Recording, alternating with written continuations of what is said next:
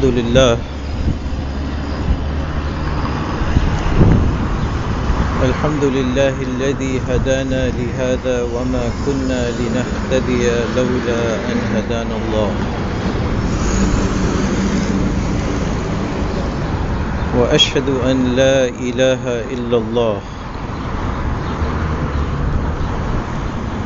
وحده لا شريك له. له الحمد وله الملك. يحيي ويميت بيده الخير وهو على كل شيء قدير. وأشهد أن محمدا عبد الله ورسوله. وصفيه وخليله. أرسله الله للناس نذيرا وبشيرا.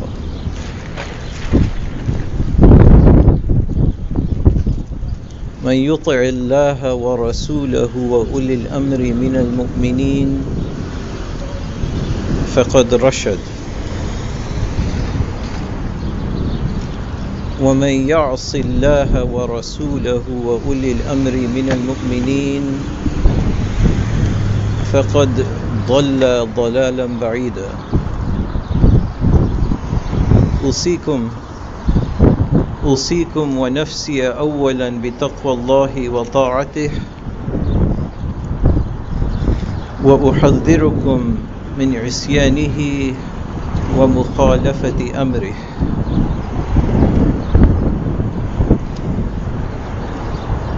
أما بعد فإن خير الحديث كتاب الله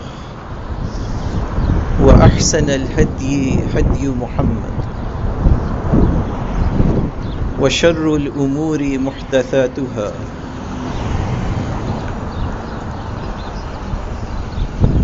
وكل محدثة بدعة وكل بدعة ضلالة وكل ضلالة في النار.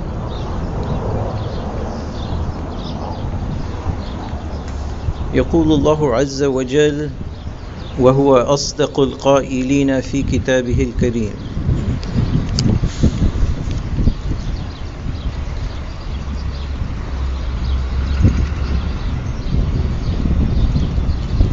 يسألونك عن الأنفال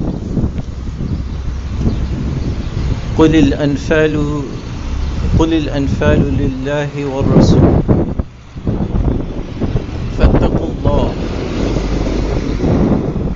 وأصلحوا ذات بينكم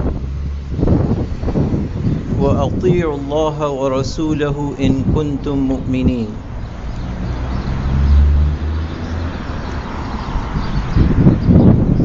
Brothers and sisters, committed Muslims.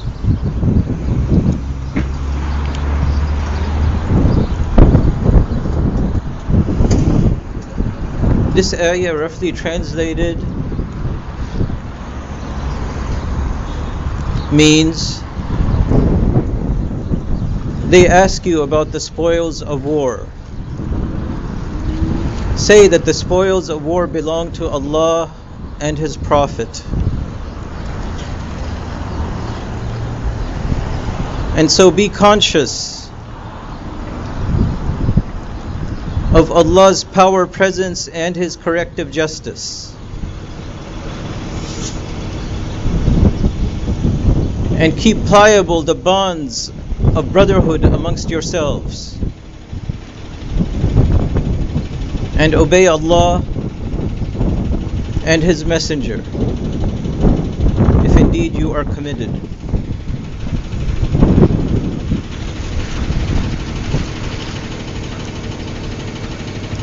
This is the first ayah of Surah Al Anfal.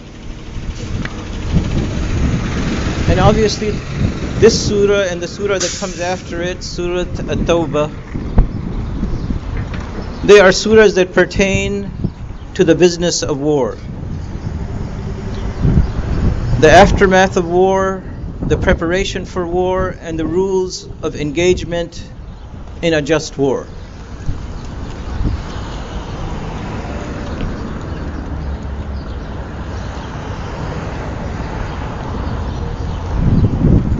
Now, one, now war just happens to be one of the common activities that human beings engage in. And as with all important activities of human beings or human behaviors, war, like any of those other important activities, falls under the scope or within the domain of moral rectification.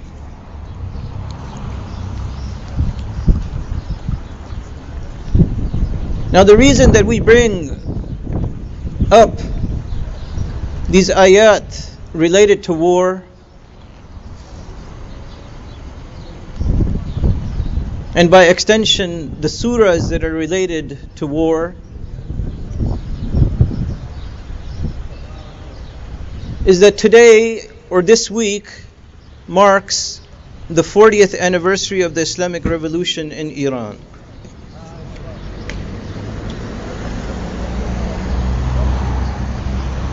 The Muslim peoples of Iran were liberated by a principled jihad,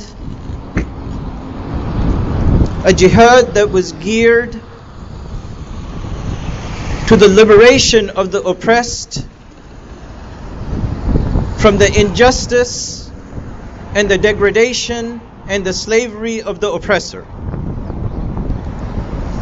And this is the meaning of our principal jihad. It's an instrument of liberation. It's an instrument of freedom. It's an instrument of independence.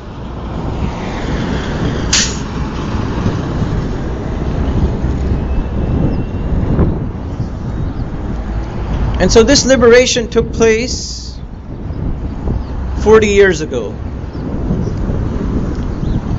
And at that time, the dominant power position in the world was split into two camps the capitalist camp and the communist camp. And both of these camps, their default position in the world of world politics their default position was one of war. Whether you call it a cold war or you call it a hot war that was being prosecuted in territories other than the home bases of communism and capitalism. And so, insofar as Washington and Moscow were concerned at that time, there was a Cold War between the two of them. But as far as Vietnam, or Korea or Afghanistan or a whole host of other countries were, concerned, there was a hot war inside their territories where their economic infrastructure, their technological infrastructure, their roads, their bridges, their healthcare system, all of that was being destroyed.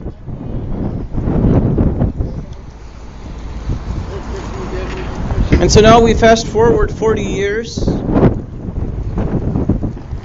and still, we see that the dominant power position is still on a permanent war footing.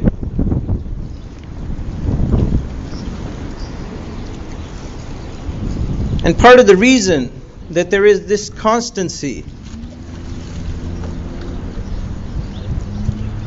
in maintaining a preparation for war is the general feeling of insecurity that is brought about by having to engage in those kinds of human behaviors which invite an aggressive response or a reactive response. And so at this point, this speaker is going to go into some detail about the culture of war in which the Islamic revolution grew up in. In which the Islamic revolution was founded. Now, I understand that discussing the culture of war is not a typical topic that is discussed in khutbahs. However, because it is such a pervasive human activity,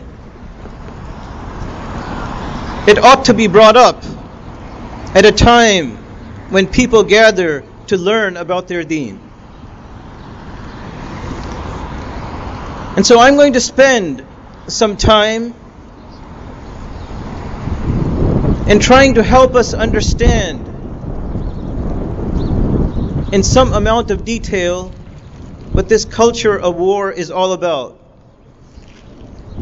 And I would like all of you who are listening to bear with me for a bit because this development is important to the point that is going to be made at the end.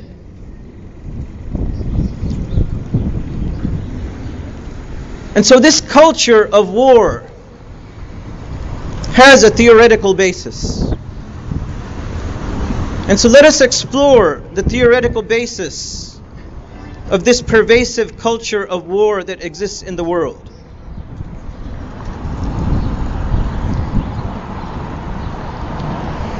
There is the theory of symmetric versus asymmetric war. And obviously, symmetric warfare is related to power positions that have a parity of resources and weaponry. And just as obviously, an asymmetric war is related to a lack of parity between powers that are at war with each other.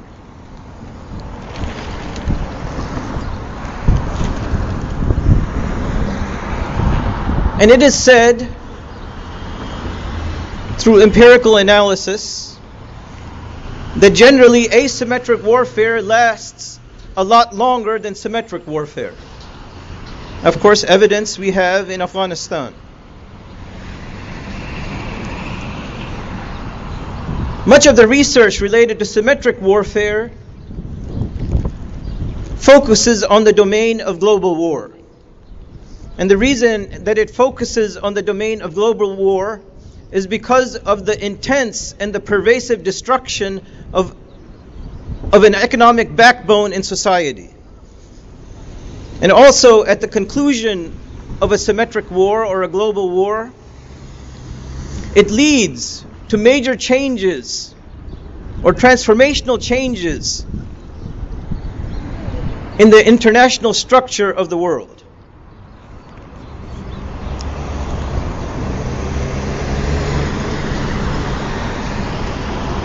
The most pervasive theory of war, and of course we're focusing on the Western secular culture, the most pervasive and the most prevalent theory of war is from the realist school. And out of this realist school emerges the notion of a balance of power. And the theory suggests that so long as there is a balance or an equality or a parity between the different power positions on earth, then this is what creates the conditions for peace. And if there, by contrast, if there is an imbalance of power, then this is what creates the conditions for global war. And in the nuclear age, this notion of balance of power has evolved into what is called MAD, or mutually assured destruction.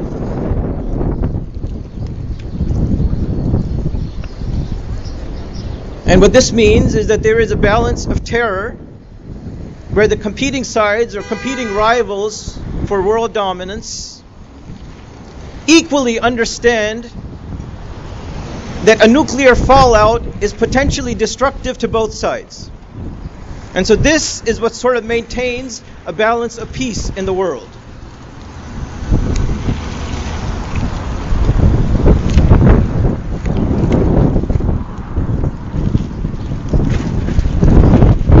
Now, ironically, with regard to the balance of power theory,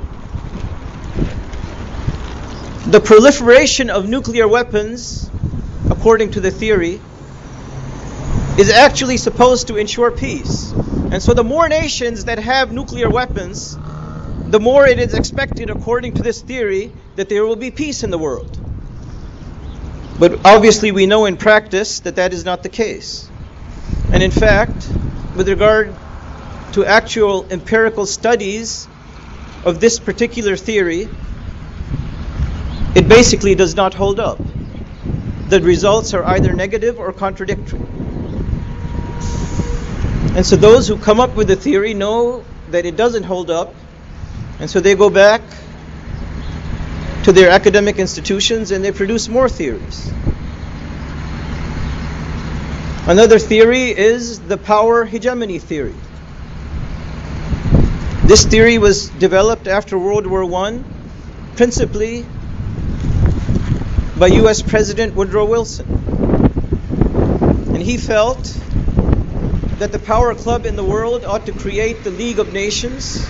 That was the precursor to the United Nations that it would be a collective security alliance that would punish with overwhelming force anybody who aggressively violated international norms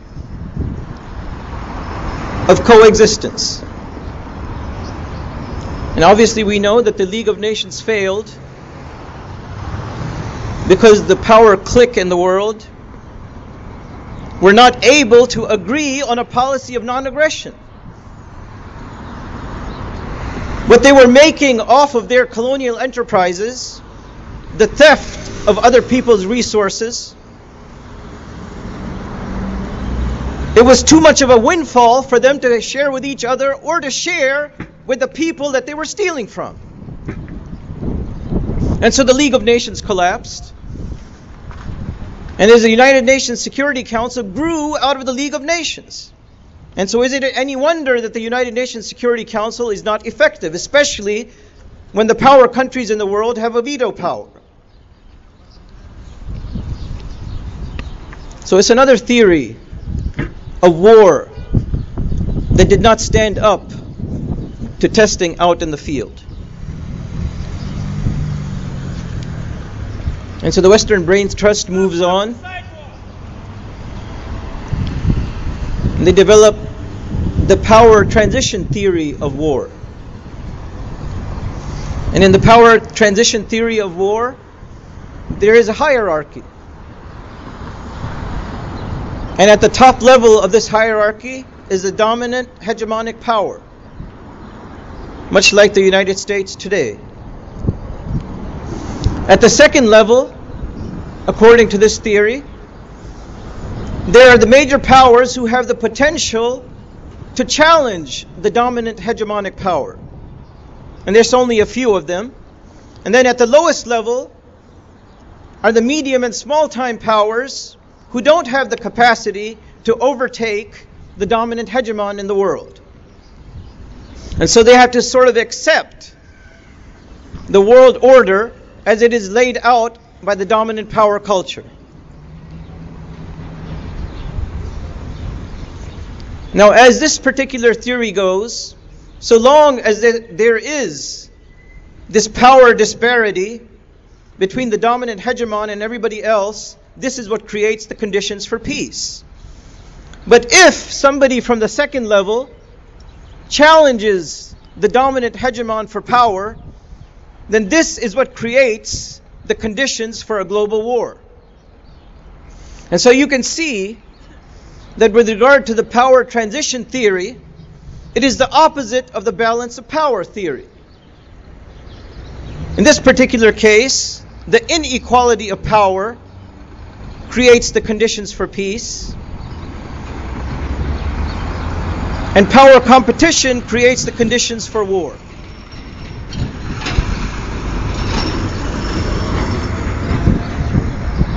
And there are still others who conceive the long term theory of war. In this particular theory, Its advocates suggest that war is the inevitable result of long term economic trends. And if these economic trends head in a downward direction, then this is what leads or creates the conditions for conflict that ultimately result in war. In a way, the proponents of this theory are suggesting that social and economic forces are beyond the control of human beings, and thus they lead to war.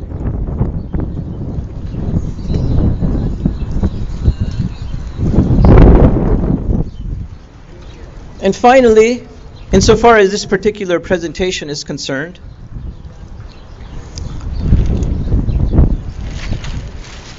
there is the arms race theory of war.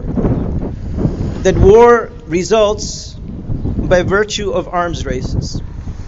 And so under the this particular theory, nations that are threatened by conflict Nations that are threatened by conflict when a rival is found to be spending a lot of money in manufacturing weaponry. Such nations who are threatened by conflict in this situation, they themselves begin to spend money on constructing weaponry, and thus what emerges is an arms race. And if this arms race, and you can think back to the Cold War, and if this arms race is not somehow managed by negotiation or by political engagement, it threatens to widen the gap between rivals. And it is this widening gap that prompts the weaker power to engage in a war out of fear that the gap will become too big to overcome.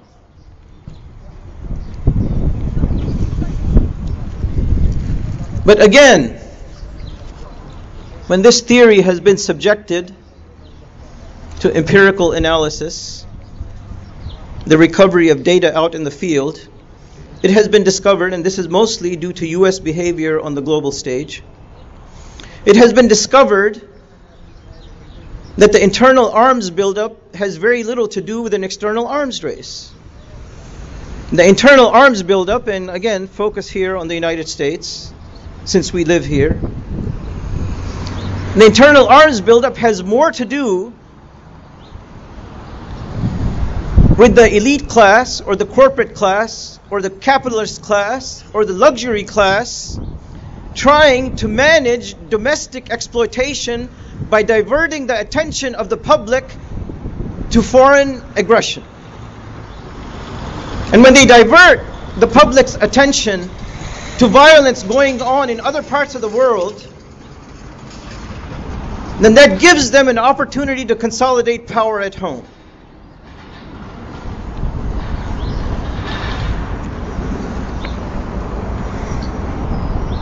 Now, all of this secular back and forth about the nature of war, about why nations engage in war, about power, about greed, about the confiscation of resources. None of this.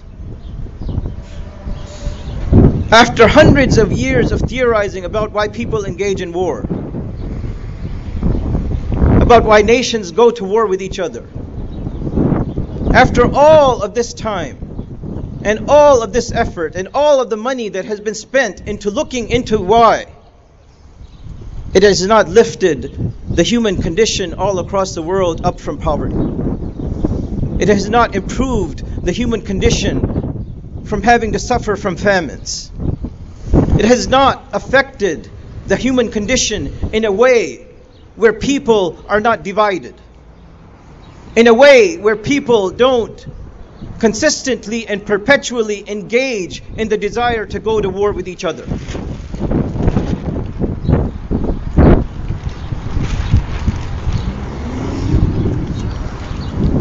If I was to look at the top three subjects that are studied by Western social sciences, I would have to say that they are sex, politics, and war. And with the sheer volume of information that has been generated in the study of war, one would think that the culture is obsessed with it, that the culture is drunk with it, that the culture can't get enough out of thinking about war, out of preparing for war, out of creating the conditions for war. And it is not enough that this Western secular culture has produced all of this information about war. They actually put it into practice. And this is where it becomes real for you and me.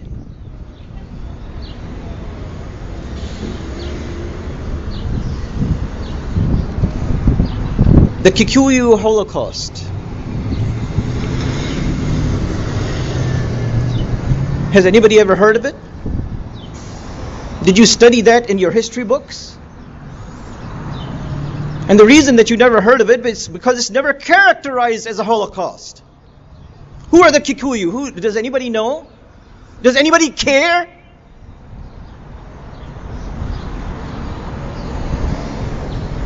the, the, the Kikuyu are the dominant ethnic majority of the country that is now called Kenya.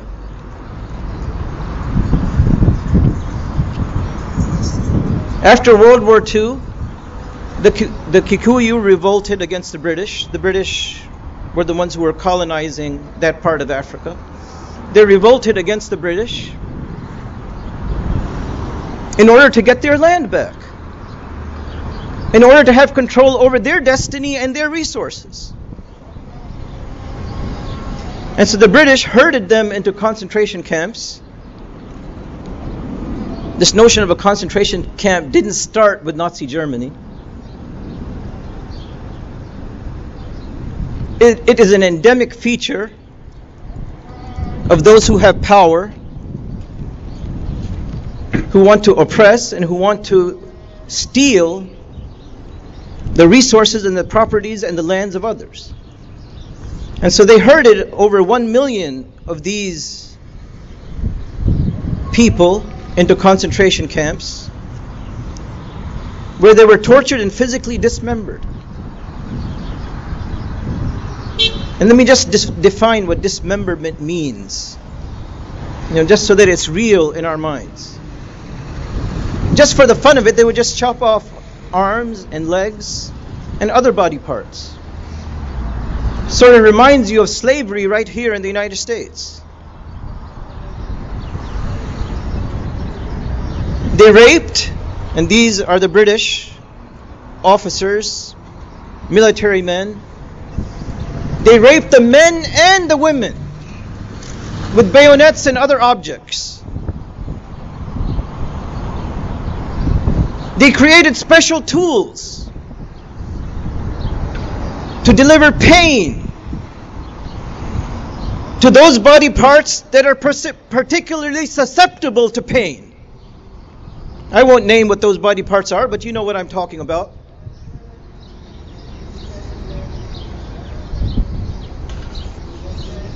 And for those who would resist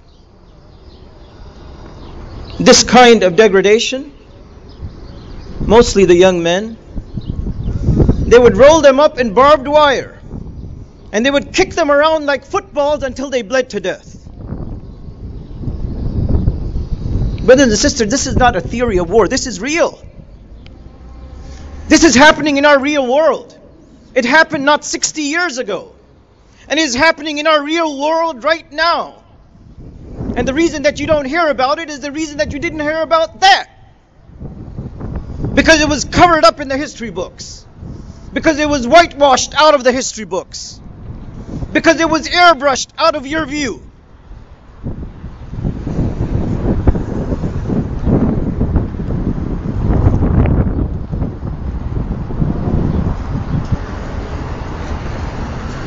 And to rationalize this for themselves, these people they had to create a justifying ideology. Because obviously people were finding out about this brutality. And so they created a justifying ideology that these colonialists were sent by God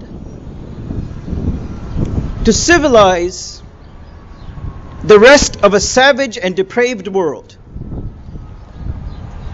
And so you have this narrative, which is not only spread all around the culture,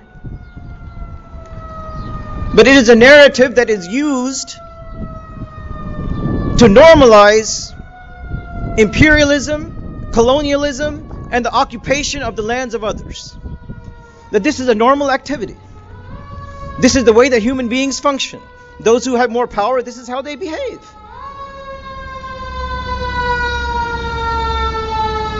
And if you had more power than us, you would behave this way also. That's that's the narrative.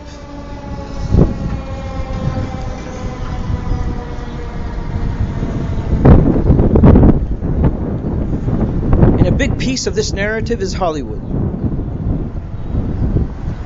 Hollywood creates the stereotypes that have ordinary people look at the other as a savage as a wild man, as a person who can't be cultured, as a society that's predisposed to aggression. And that's still going on today. How was the war on terror prosecuted? Were not stereotypes of Muslims created as terrorists and fundamentalists and people who can't be cultured? That the only language that they understand is a bayonet up the back. That's the language that they understand.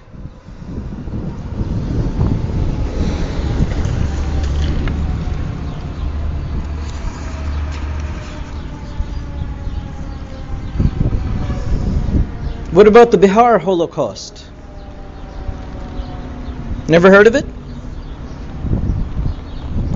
I don't blame you because it was probably never in your history books. In fact, it wasn't even called a Holocaust. That term is reserved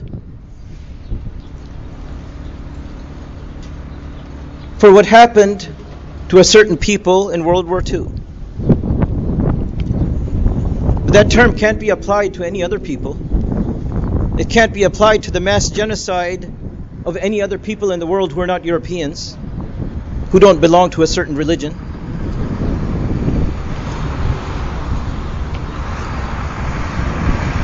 But in this particular Holocaust, it happened during World War II, at the same time that, uh, that other so called famous Holocaust happened. But if two Holocausts are happening at the same time, why do you only hear about one and not the other? Is it because the other happened to people of color? People who are insignificant? People who don't matter in the world? people who don't have families, people who don't have daughters and sons and parents and aunts and uncles, people who don't have lives to live, people who don't have jobs, people who don't go to the grocery store, people who don't take their kids to the park, people who don't enjoy a Sunday afternoon. People who don't enjoy the holidays with their families.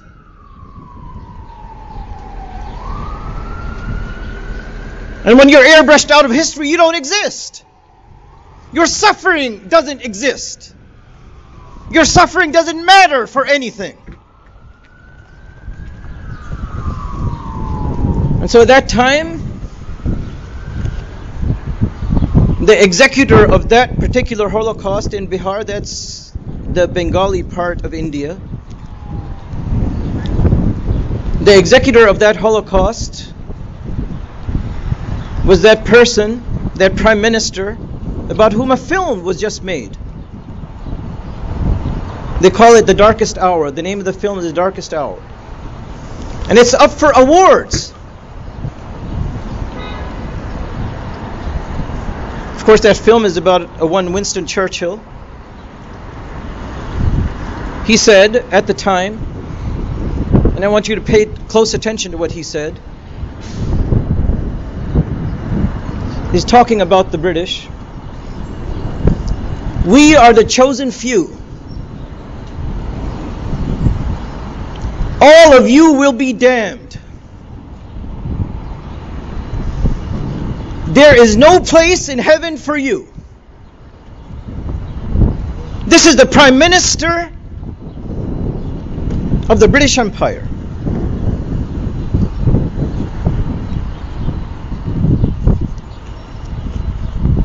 In the Bihar Holocaust, some 4.3 million people were starved to death. And this starvation was avoidable. There was plenty of food. Even in the world today, starvation is avoidable. There's plenty of food all around. It's a question of distribution.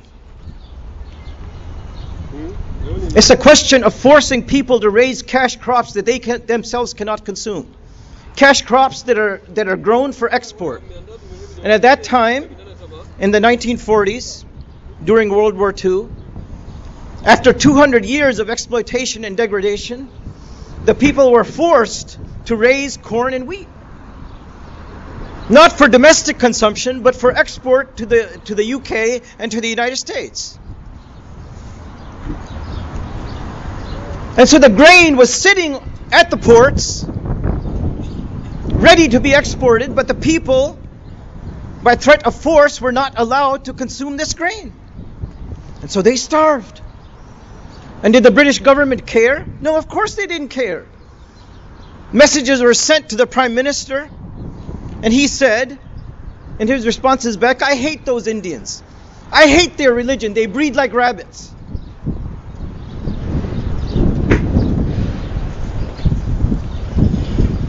And so four and a half million died, starved to death, despite the fact that food was there. Mothers had to throw their babies into wells because they didn't have enough to feed them. Families were forced to march hundreds of kilometers from one part of the country to another. And in the process, they died. A similar thing took place right here in the United States. It's called the Trail of Tears. The Native Americans mark the Trail of Tears every Thanksgiving right here in the United States.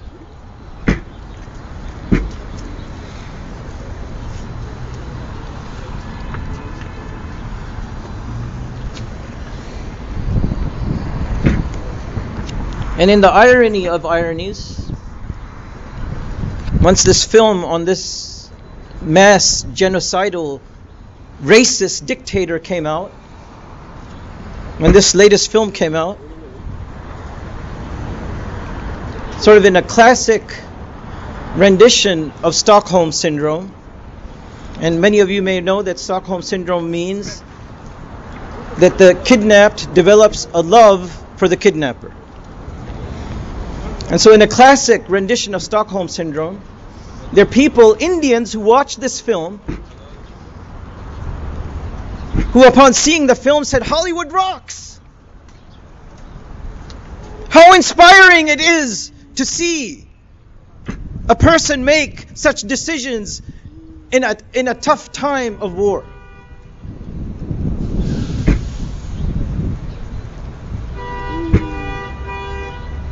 And it's because their own history has been whitewashed out of their minds. And in the 1940s, it was only four and a half million people. Look how I'm saying that it was only four and a half million people because in the eight, from the 1860s through the 1890s, in the same country, in India, over 30 million people perished because of famine for the same reasons. And the reason that the British gave they said that this was an instance of natural selection, the survival of the fittest, that we are better prepared to survive in this environment. We are stronger, we have more power. And so this is just a case of progressive evolution.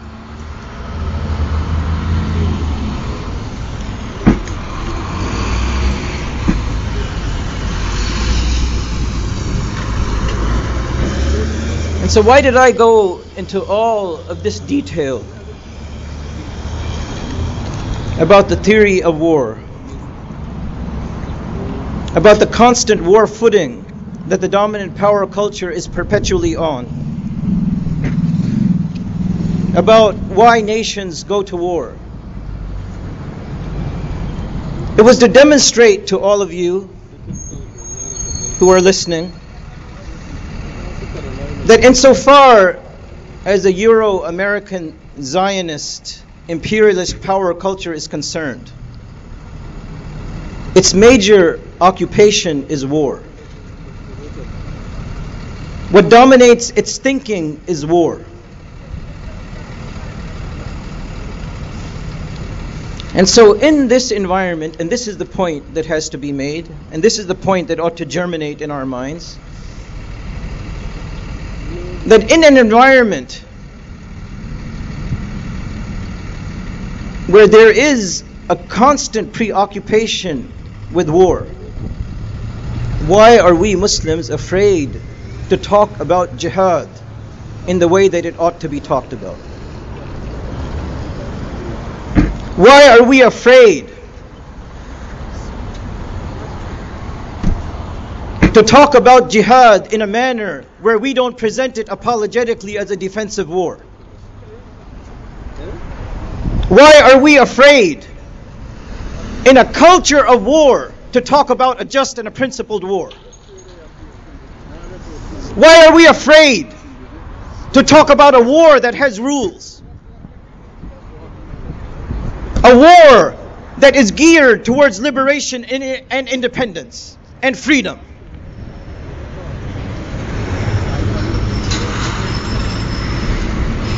We don't expect the imperialists and the Zionists to be something other than what they are. They are who they are. The question is, why are we not who we are supposed to be? War is pervasive in the world.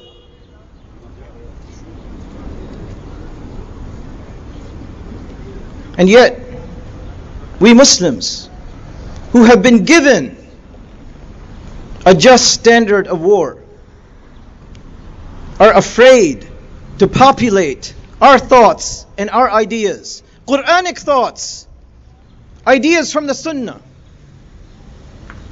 Why are we afraid to populate those thoughts and those ideas within this destructive culture of war? Isn't that our responsibility? Don't we have an obligation to bring this culture to heel?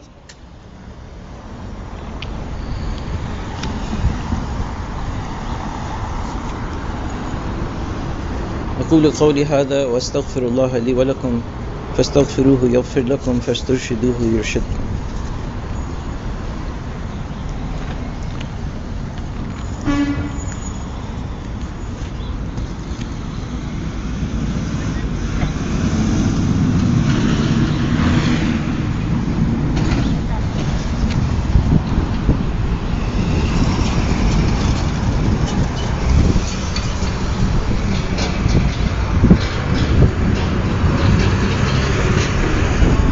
الحمد لله والصلاة والسلام على رسول الله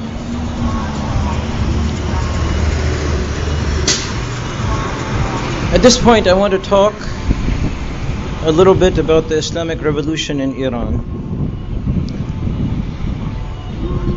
Earlier we had mentioned that ultimately it was a jihad that liberated the Muslim peoples of Iran from oppression, injustice, and degradation, servitude to other than Allah.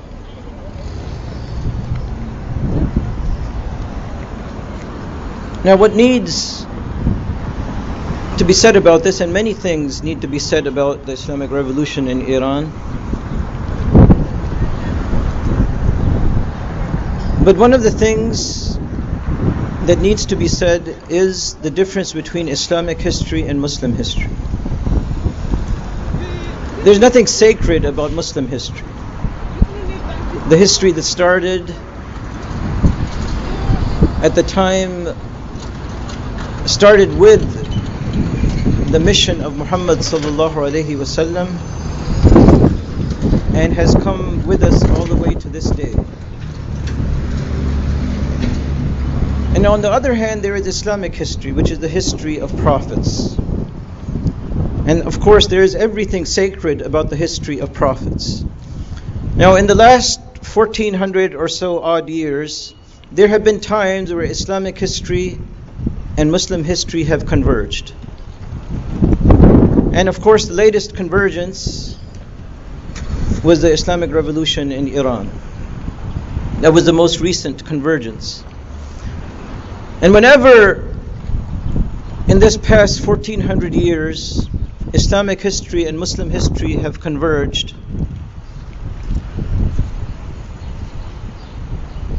a sort of clarity in the world situation has emerged or emerges. Whenever this convergence takes place, a clarity emerges.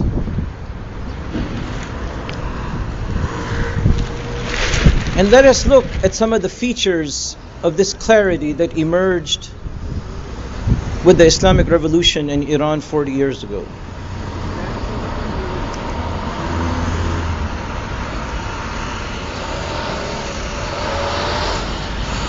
The first of it, and and once again, you may not hear what I'm about to say in other places.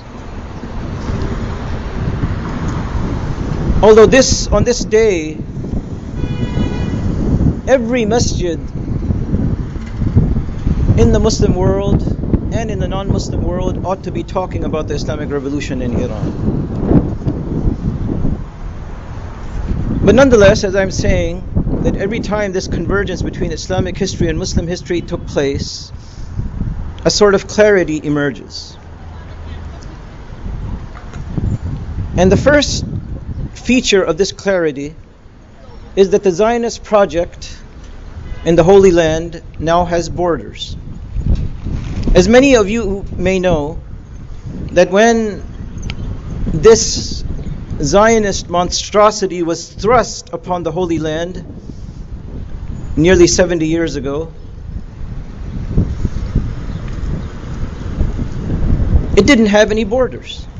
And for the better part of its existence,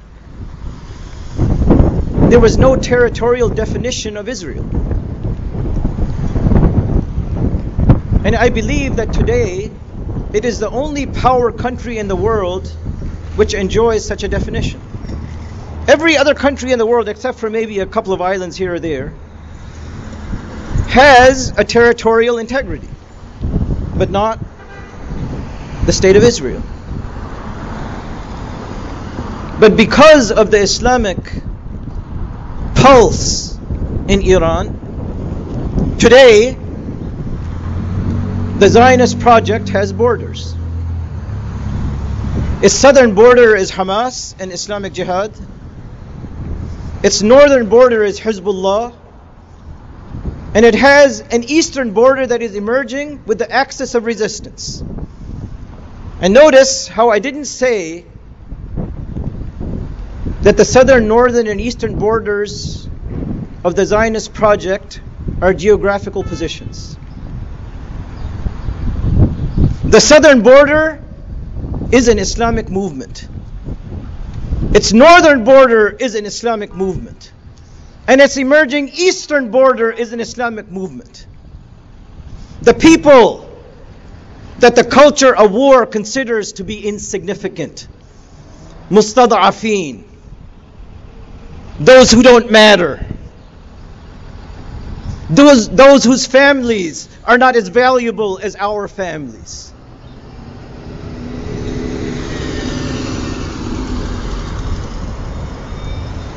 Another feature of this clarity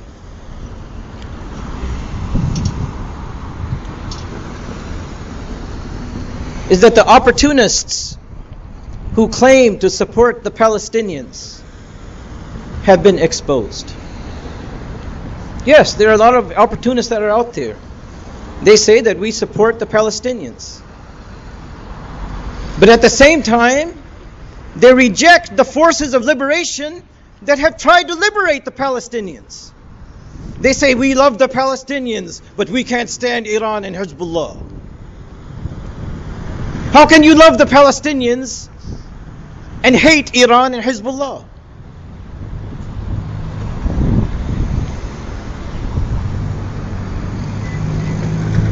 Ask some of these opportunists that before Islamic Iran and Hezbollah, what was happening to the Palestinians?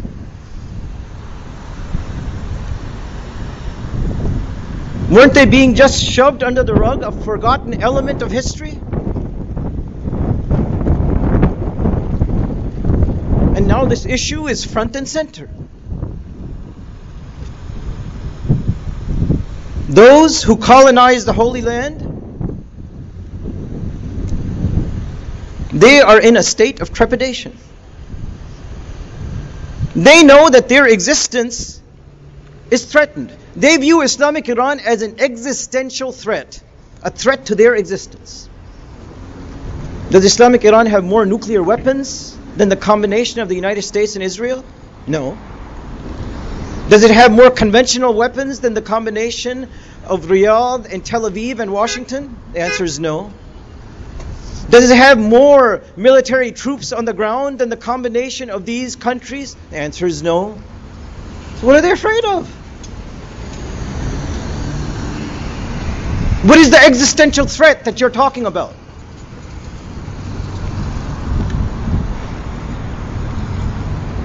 And the existential threat is so real for them that over 95% of the citizens of that Zionist project have dual citizenship with other countries. They know something is up. In fact, in a sense, they know that their time is up.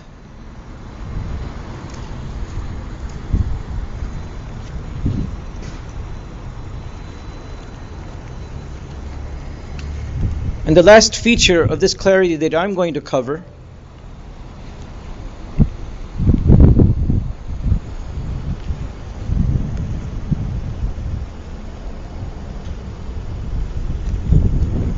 is that the synergy of goals between the Wahhabis in, in Riyadh, the Zionists in Tel Aviv, and the imperialists of Washington has been exposed. Before the Islamic Revolution in Iran, they were just operating under the covers, operating in secrecy. Only the very well informed knew of their relationship. Now everybody knows. In fact, it has gone to such an extent that the covert material funding for militant religious fanatics and, ex- and extremists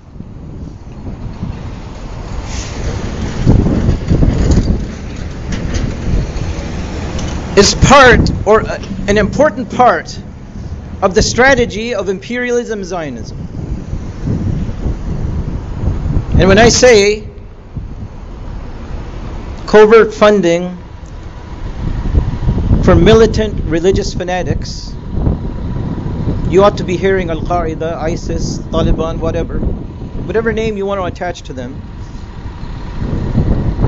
That this covert funding for all of these groups is part and parcel, an important part of the Western imperialist Zionist strategy to try to defeat the Islamic resurgence from within. In a way to try to manage it in such a way that it defeats itself from within.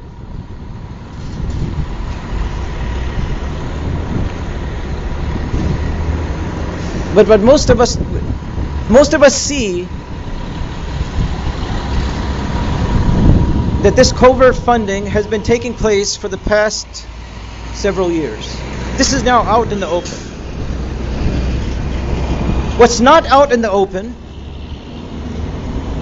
and what the Islamic revolution in Iran has exposed, is that the more public aspect of this strategy are the interfaith dialogues that are taking place between Muslims and non Muslims.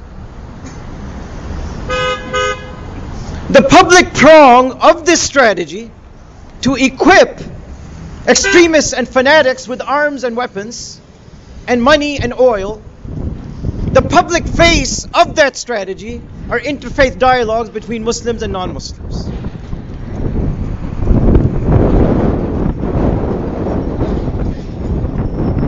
And you might ask yourself, okay, why is this the public face of this covert funding for ISIS and everybody else? Because it is that extremism and the violence of that extremism, extremism that justifies the public engagement with Muslims. So called Muslims of conscience or moderate Muslims or what have you. Were it not for this covert funding of this violence, there would be no need for Muslims to engage at that level in a public fashion.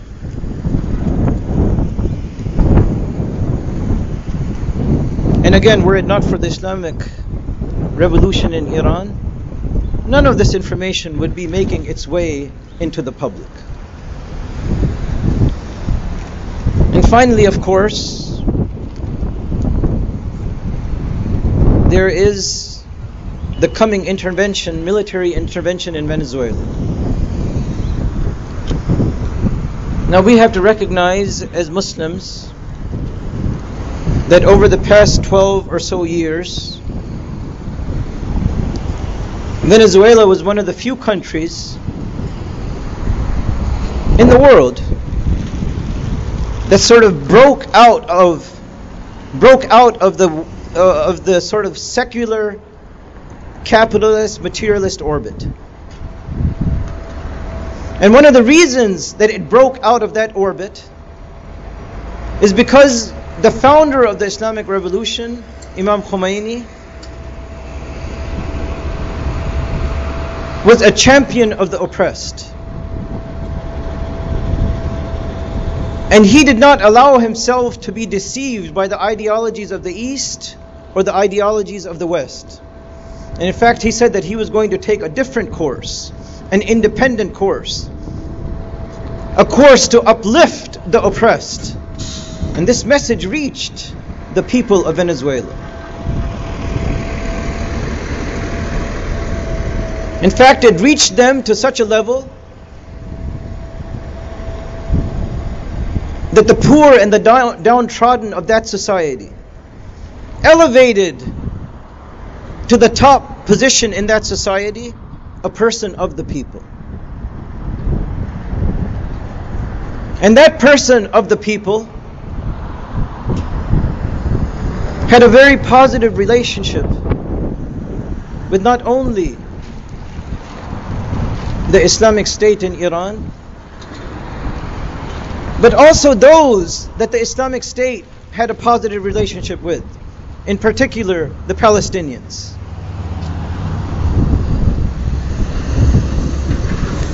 And so now we have an administration right here in Washington, and it's backed up by its Zionists in Tel Aviv that are trying to reshape the map of Central and South America. And again, the reason, and you don't have to look very far, we already know that Venezuela is rich in oil and gas. But what a lot of other people don't know is that it is also rich in gold and other minerals. And so those who don't want to pay a fair price in sort of a more or less free trade type of agreement where you exchange based on principle. When you have people who don't want to engage in that way, who just want to go down there and take because they have the power, they're saying, in the same way that you heard about the, about the majority Muslim part of the world. That there is a dictator ruling over there. That he was not elected democratically. He is taking advantage of his people. He is corrupt. And then you see a whole litany of things that are normally applied to Muslims that are now being applied to the friends of Muslims.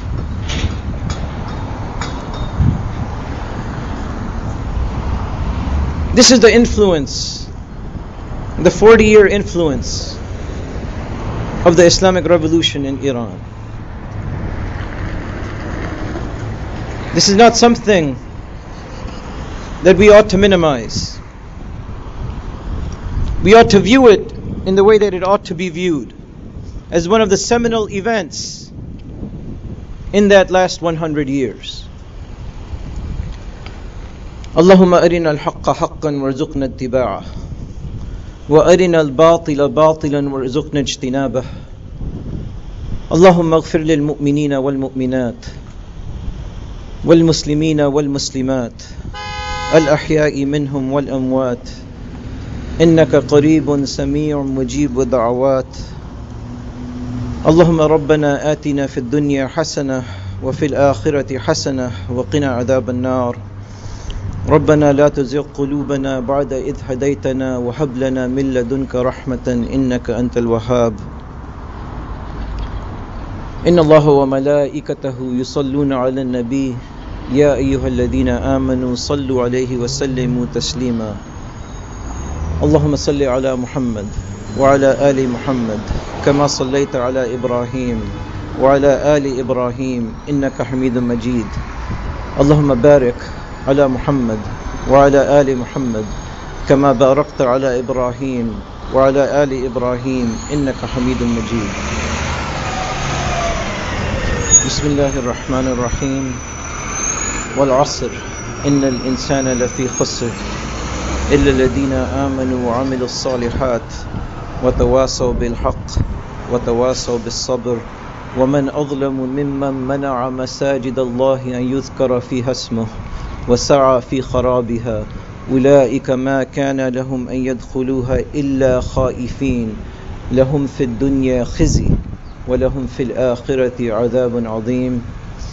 عباد الله إن الله يأمر بالعدل والإحسان وإيتاء ذي القربى وينهى عن الفحشاء والمنكر والبغي يعظكم لعلكم تذكرون ولذكر الله أكبر والله يعلم ما تصنعون وأقم الصلاة.